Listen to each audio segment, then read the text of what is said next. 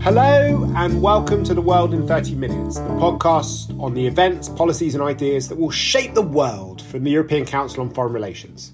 My name is Mark Leonard, and this week we will carry on our series on German foreign policy and talk about the foreign policy of the Social Democratic Party. I am very happy to be joined in this by Niels Annen, who is Minister of State in the German Federal Foreign Office and a member of the Bundestag for the S P D, the Social Democratic Party of Germany. And I hope that we can look into what the S P D hopes to do in the world. What would an S P D foreign policy look like without the Grand Coalition? What are the big social democratic policy ideas when it comes to China, Russia, to European security and defence policy, and many other questions as well. Thank you very much for joining, Niels. So maybe we could just start with this very big grand question. When it comes to, to social democratic foreign policy, what are the, the main pillars? What are the sort of broad philosophical ideas that make an S P D foreign policy distinctive in Germany?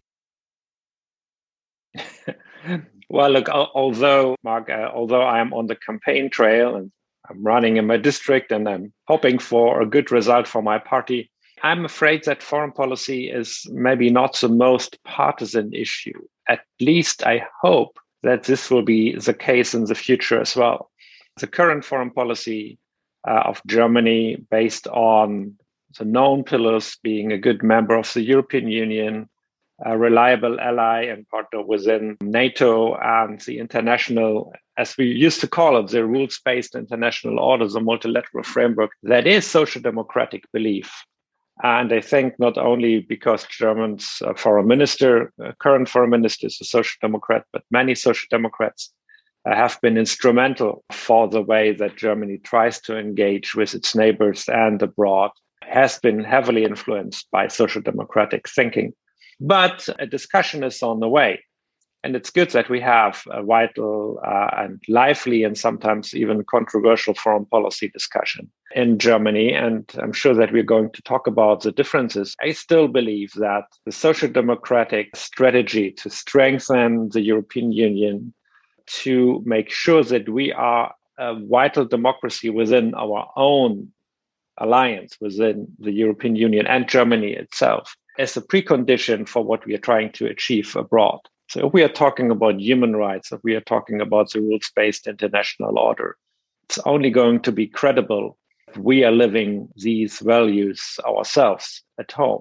So these values are under threat, obviously, from abroad, but also from within. While we are talking here, we have a new discussion about Poland and Hungary. The European Commission launched an investigation that gives you some of the ideas what is concerning us.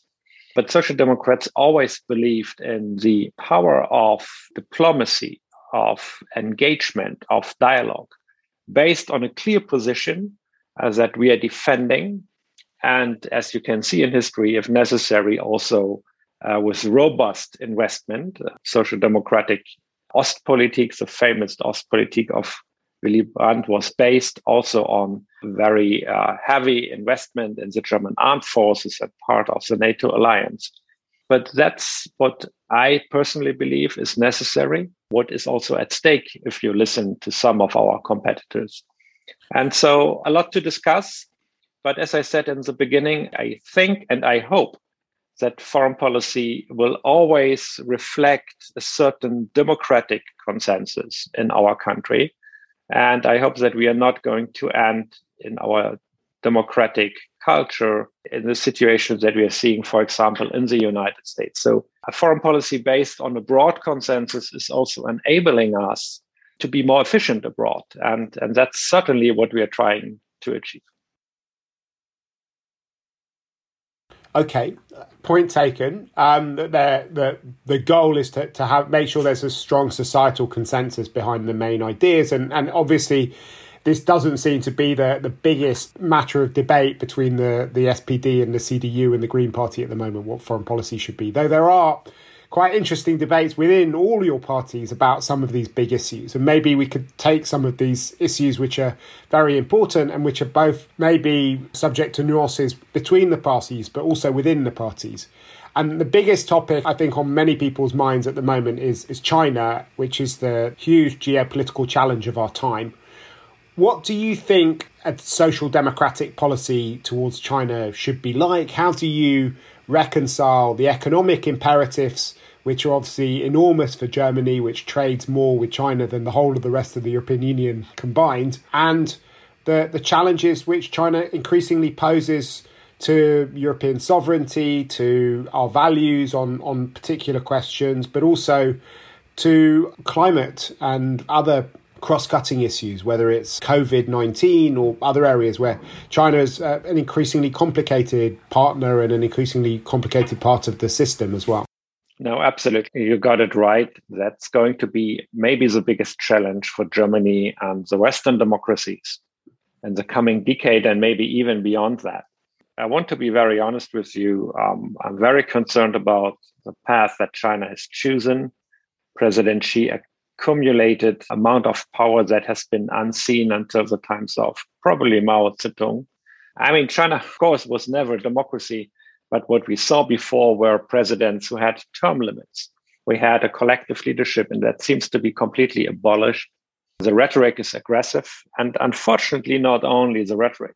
We see that Deng Xiaoping's policies of keeping a low profile, never takes the lead, to compromise also in conflict uh, with neighbors. That is history now, and we have a new policy. And that means that we need to adapt to that reality. Well, we need to adapt to that reality without giving up on dialogue with China. And my concern is, and that's maybe also a point where certain distinction between political parties in Germany as well is that we need to be more, more united as a European Union and hopefully now also with the United States after the Biden administration uh, took office in defending our rules-based international order and also defending issues like human rights that we're seeing being violated in Xinjiang, and the autonomy of Hong Kong is virtually being ended right now. But there are global issues where we need also the ability to engage with China. And you already mentioned climate change. We are not going to be able to reach the Paris goals and even more ambitious goals without engaging China, even also without engaging Russia and, and other countries that we have conflicts with. So uh, the concern that we are heading into a kind of new global confrontation. Some are speaking already about a new Cold War is a concern that I share. And I think that we need to find ways to avoid that. Do we have an economic interest in China? Absolutely. Germany's economy is quite engaged and also exposed to risk coming from China. And that's why it's our belief that Germany, with its unique access to China, to the Chinese market. We have government consultations on the highest level on an annual basis. As that Germany needs to do more to unite the other Western democracies. And we try to do that with the E U-China summit that because of the COVID nineteen pandemic could not uh, be held in Leipzig, but to send a message to the other smaller European countries that we are using our weight to really contribute to, more co- to stronger cohesion in the European Union. But at the same time, that we also expect from our European partners who are working, some of them, uh, in an exclusive format like the seventeen plus one, that this is also not helping our case. So I think Berlin is recognizing that there is a new development in China that we need to address. But we could not have an interest, you know, in what the experts called decoupling or new global confrontation. Are we be able to avoid the global confrontation? Quite frankly, I don't know. That's really Beijing's decision. We need to be prepared for that. Uh, but I'm a little bit concerned when I'm listening to some of my colleagues who try to, you know, not only when it comes to China, but also when it comes to Russia and other difficult partners, to only see black or white. And that's not enough. The, the world is more complicated. It will depend on the ability of future leaders to recognize that and, and to take the right decisions. So where does five G, for example, fit into the framework that you're talking about? I was more on the hawkish side in that debate, because I don't think that a company that is effectively controlled by the Chinese Communist Party should be entrusted with a platform that is crucial for maybe the entire new industrial development and infrastructure in a country like Germany. So I have been very skeptical, and I, I was very supportive of some of the voices that we heard from the German Bundestag. But, you know, it's an ongoing discussion. And if we are defending W T O rules, we need to make sure that we apply to the rules as well. But I think we found a good way to make that concern heard.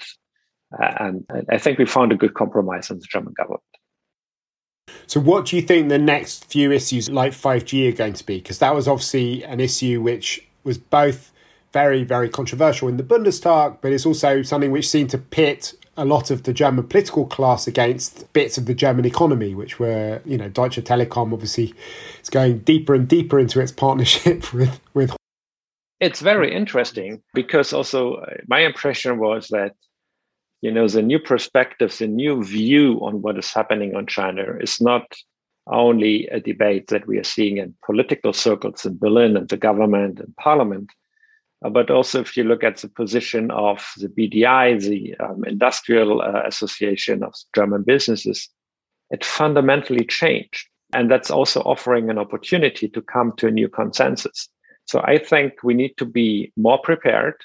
Germany um, has always been insisting also on a dialogue about human rights, for example, with China. Every dialogue has been difficult to achieve, even, you know, to find the right venue and the right agenda. But because Germany has a certain economic weight, we have always been able to make that happen. So uh, we, we need a broad agenda with China. It's not only about fairness in international competition, where we still have not the same market access for German companies that Chinese companies enjoy. In Europe, we are more vigilant now. We created new instruments to protect uh, critical infrastructure in Germany as well. But I still believe it's necessary to see a broad picture. Our relationship is important, not only to Germany and China, but to Europe and maybe the world in general. Uh, and, and there are aspects where we need to rely on Chinese cooperation, as I mentioned, climate change, but some other international questions as well. So a certain pragmatism is necessary. And I think that's what the German government tried to show over the, over the last years. But the Chinese need to know that they cannot kick us around like they do with some smaller countries. The famous Wolf Warrior diplomacy, language that they would never accept, um, you know, to be addressed like that. And I also, after listening to President Xi's speech at the one hundredth anniversary of the Communist Party, I'm afraid that this is going to be a very, very complicated relationship, and it's going to be a rough ride. So we've got lots more to talk about. I want to talk about the U S. I want to talk about Germany and Europe and the whole idea of European sovereignty. But one of the big questions which often comes up, particularly when talking to the S P D, is about relations with Russia. You mentioned Willy Brandt's Ostpolitik earlier, which has been a sort of central part of the of the S P D's foreign policy identity, and it's, it's kind of part of the D N A of, of the party's Weltanschauung. How do you see relations with Russia developing? I mean, one of the interesting things about recent years actually has been how the S P D has been a crucial part of hardening not just German but European policy towards Russia as well. It was Steinmeier was first foreign minister when sanctions came in as a result of um, yes. of the annexation of Crimea, and, and the current foreign minister, your boss, has been much more forward-leaning and aggressive in his, his rhetoric about Russia than, than many of his predecessors in the S P D. Where do you think the centre of gravity on Russia is at the moment? For me, The, the development in, the, in, in our relationship is one of the biggest disappointment in, in my engagement in foreign policy, which is now lasting also many years. Because I think it's fair to say that there's maybe no country in Europe that showed so much goodwill, that established such a network of relations with Russia, not only on the political, economical level, but also cultural relationship, people-to-people contacts. And we see a situation where on all levels there is very concerning development. And of course, the annexation of Crimea was a turning point in our relationship, an illegal annexation that could not be ignored. And then the ongoing warfare in eastern Ukraine. So uh, I think still, and I, I still believe that a good relationship, at least a pragmatic relationship between Germany and Russia is crucial. And one of, you know, the most important foreign policy experts and thinkers of the S P D, Egon Bahr, once said that the United States is in, indispensable, but Russia is, is there. It's not going to go away. It's going to be a factor. And that's true. And, and it remains true. So we try to reach out not only between, you know, the foreign ministers or the chancellor and President Putin, but also to send messages to the Russian population, like the humanitarian gesture to the survivors of the Leningrad blockade. We initiated, in spite of all the tensions, the year of Russian-German youth exchange. I could go down that list, Mark. But the fact of the matter is that the Russian behavior is unacceptable. Uh, we are all thinking and still thinking about Mister Navalny. We saw uh, Russian operatives poisoning people in Europe. We see um, hybrid attacks, including an attack on the German Bundestag's computer network. And I think this cannot cannot just be ignored, what is happening there. But at the same time, and that's also, you know, I think, core belief of social democrats who have been in office during the time. You mentioned Frank-Walter Steinmeier and Heiko Maas. It's not an alternative to cut off relationship with Russia. So Germany was doing both, engaging with Russia, keeping the door open. Also, by the way, sometimes defending the last remaining institutional platforms that we have against pressure, even from some of our most important uh, friends and allies within NATO and the European Union, but at the same time working on necessary measures like, like sanctions. And it has not always been completely to the satisfaction of my own party, that's true, because there is that, you know, identification, and for good reason, with uh, Willy Brandt's Ostpolitik. But I do think that we need to recognize that we are not in a Cold War situation. They're not the same. There's no Eastern and Western bloc. There's also no ideological motivation for that conflict. So we need we need a policy to address today's challenges. And just the reference to Ostpolitik is not going to give us the answers that we need. But Ostpolitiks believe in the value of diplomacy and dialogue. That is more uh, important than ever. But I'm always skeptical to say, you know, we just need to engage and then things will change. We are constantly engaging. yeah. yeah. And what do you think about the, the criticisms in many other European countries and in, indeed in Washington of, of Nord Stream? I personally believe that Nord Stream is a project that makes sense. It's a private project. It was not an idea of political leadership. Um, I think, in all fairness, sometimes Germany's position in Washington has been described by the opponents of the project in a way that gives no justice to what Germany is actually doing. And I was joking the other day, talking with some of my American friends, that Germany's policy to support Ukraine is maybe the best kept secret in Washington, D C. And also our Ukrainian friends usually don't talk about the programs that we've set up, the support that we are generating for many, many years now. And it's regrettable that it became a partisan issue. I understand and completely understand that the different views on Nord Stream, and we always accepted that. But the way that this was framed as betrayal of democratic interests or Ukraine's interests, it's not giving justice to what Germany has been doing in many, many concrete terms. And so I hope that the Chancellor and President Biden will find a way to put that issue a little bit aside. But it was not our decision to put the issue center stage. That was other, other leaders' policies and not our policy. But in a way, it was a symptom of a, of a fundamental change in how the transatlantic relationship has worked in recent times. The fact that Congress has introduced sanctions against Germany, I think, is was seen by many as, as a symptom of a big change in the relationship. that is not the first time in history that there was a clash about economic relationship with then, not Russia, but the Soviet Union. But in a way, you know, um, whatever you think about Nord Stream two, that our most important friend and ally is imposing illegal sanctions on German companies is simply unacceptable. And I found it very interesting that when we initiated a diplomatic démarche in Washington, that there were also governments joining us who were opposed to Nord Stream two, but made the case that you cannot use extraterritorial sanctions against your most important ally. And just imagine, Mark, uh, the German Bundestag would pass a law, let's call it the German Bundestag's law to protect American energy security, banning C E Os of companies and state officials issuing legal permits, you know, for fracking gas or nuclear energy, because we have a different view on those energy sources.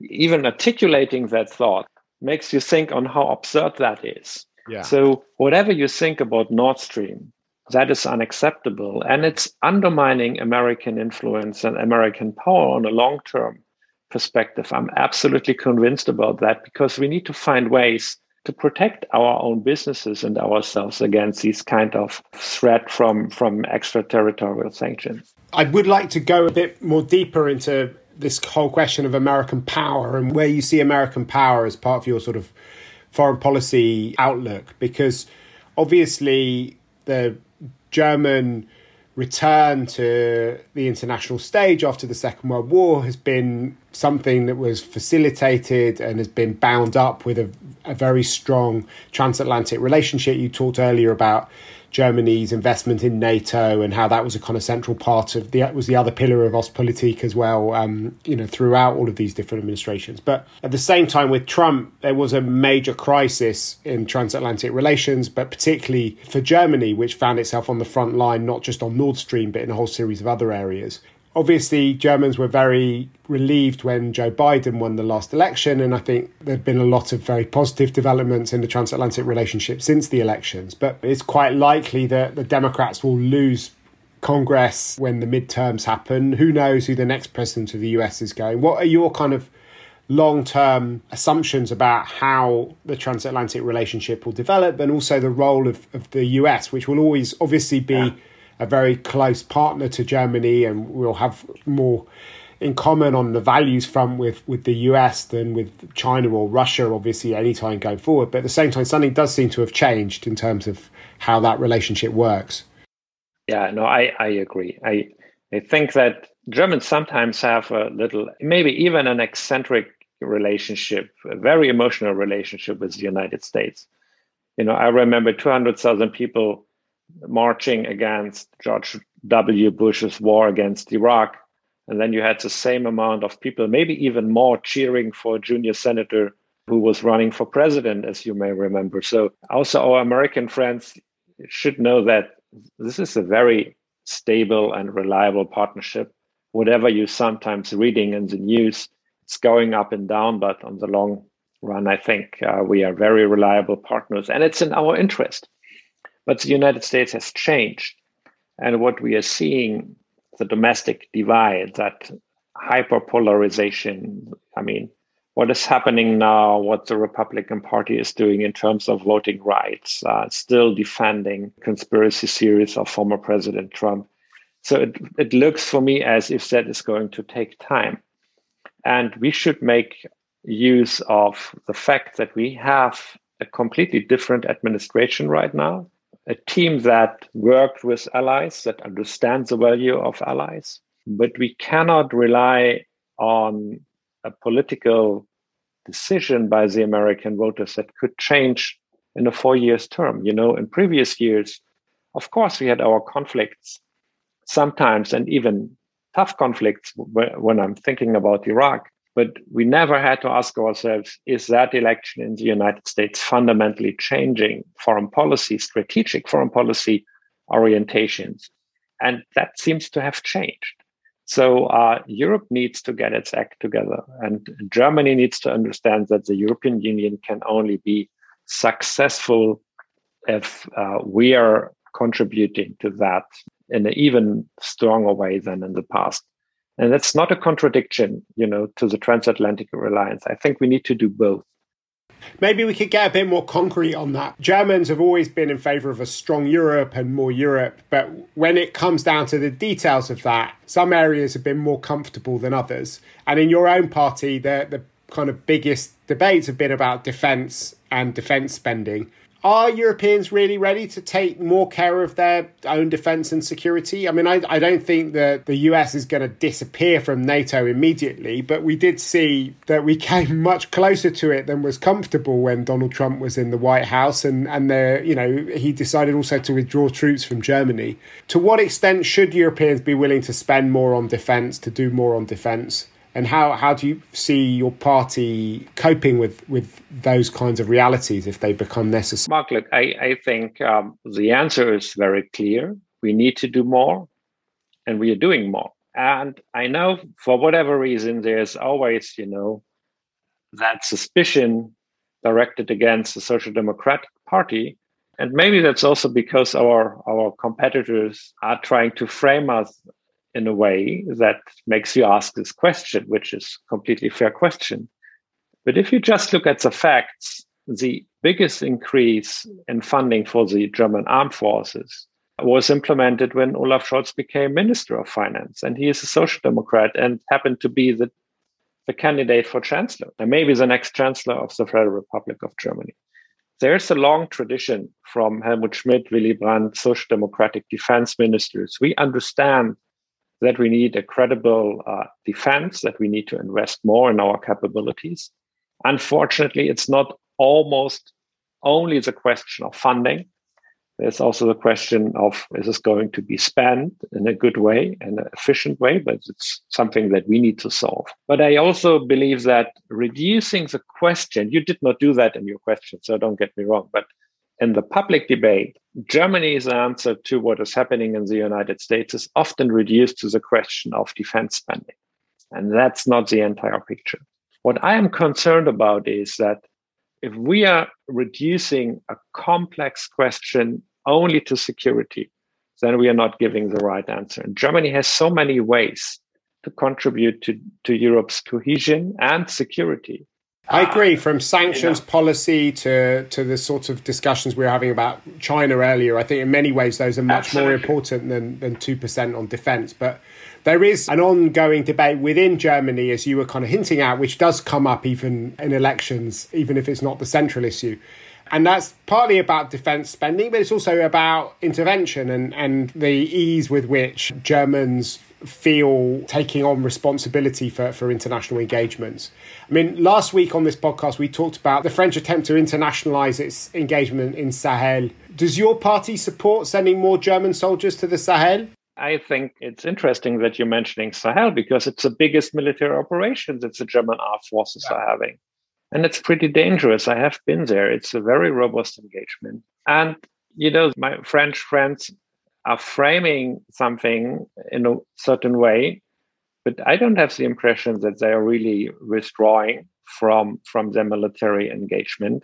And if you're listening to the voices from five G countries, they are calling for more, you know, for a more comprehensive civilian approach.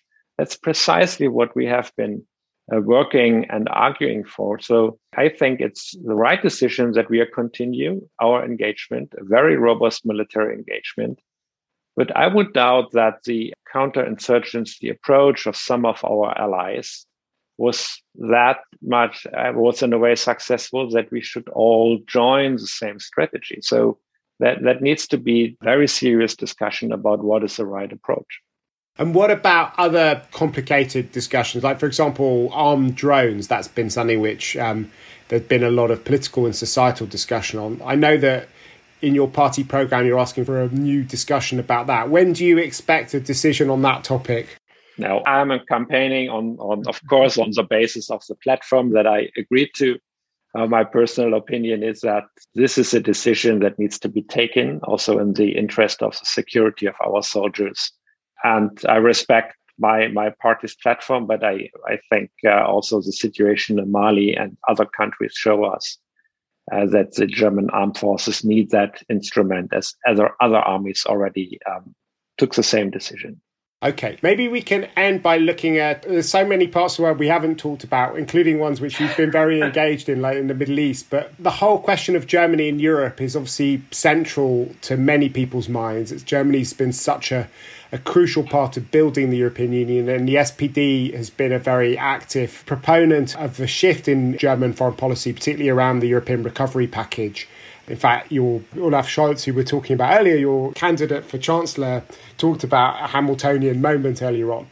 To, to what extent do you think Germany is going to be able to build on that shift and, and to start to become more at ease with the idea of taking on collective debt in the European Union and taking more responsibility for, for building Europe in this much more geopolitically uncertain phase that the world has entered into?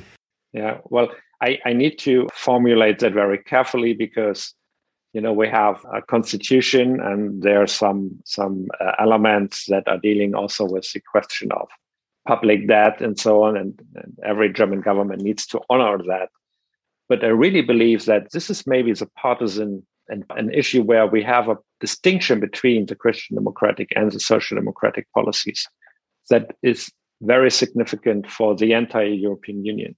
And if you compare the reaction of uh, Finance Minister Scholz with that of his predecessor, Mister Schäuble, during the, the economic crisis that Europe uh, hit, you, you can see that this is really in the spirit of European recovery and complete different narrative, uh, a narrative that uh, is not using that narrative of conditionality and the German philosophy of, you know, fiscal stability, et cetera.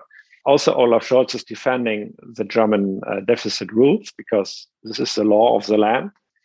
But he found a way to combine, you know, the German fiscal tradition, which enjoys a lot of support, with a real European spirit. And that's what you can expect from a social democratic party if it's uh, going to be in government or maybe even leading the government, because we know.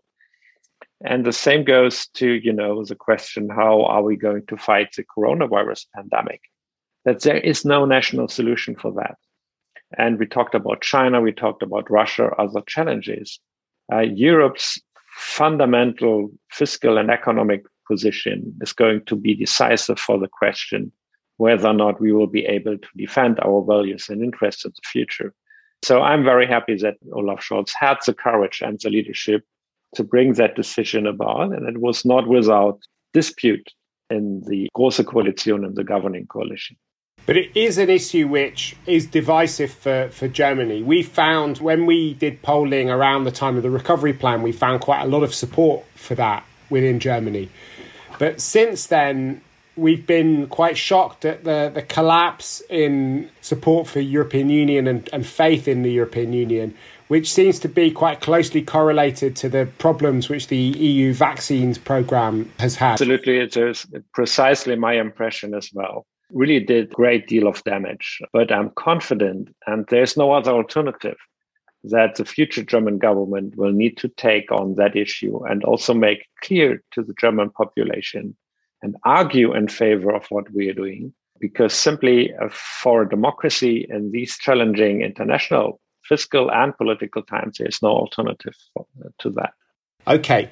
Well, we've covered quite a lot of the waterfront, not everything I was hoping we, we'd get to, but uh, but I think we've we've gone all the way around the world. Um, I know you're uh, about to go off on holiday before you enter the final phase of the election campaign. So before you do that, there's one thing left to do on this podcast, and that's our bookshelf segment. What books are you going to be taking with you when you go on holiday to the Baltic Sea?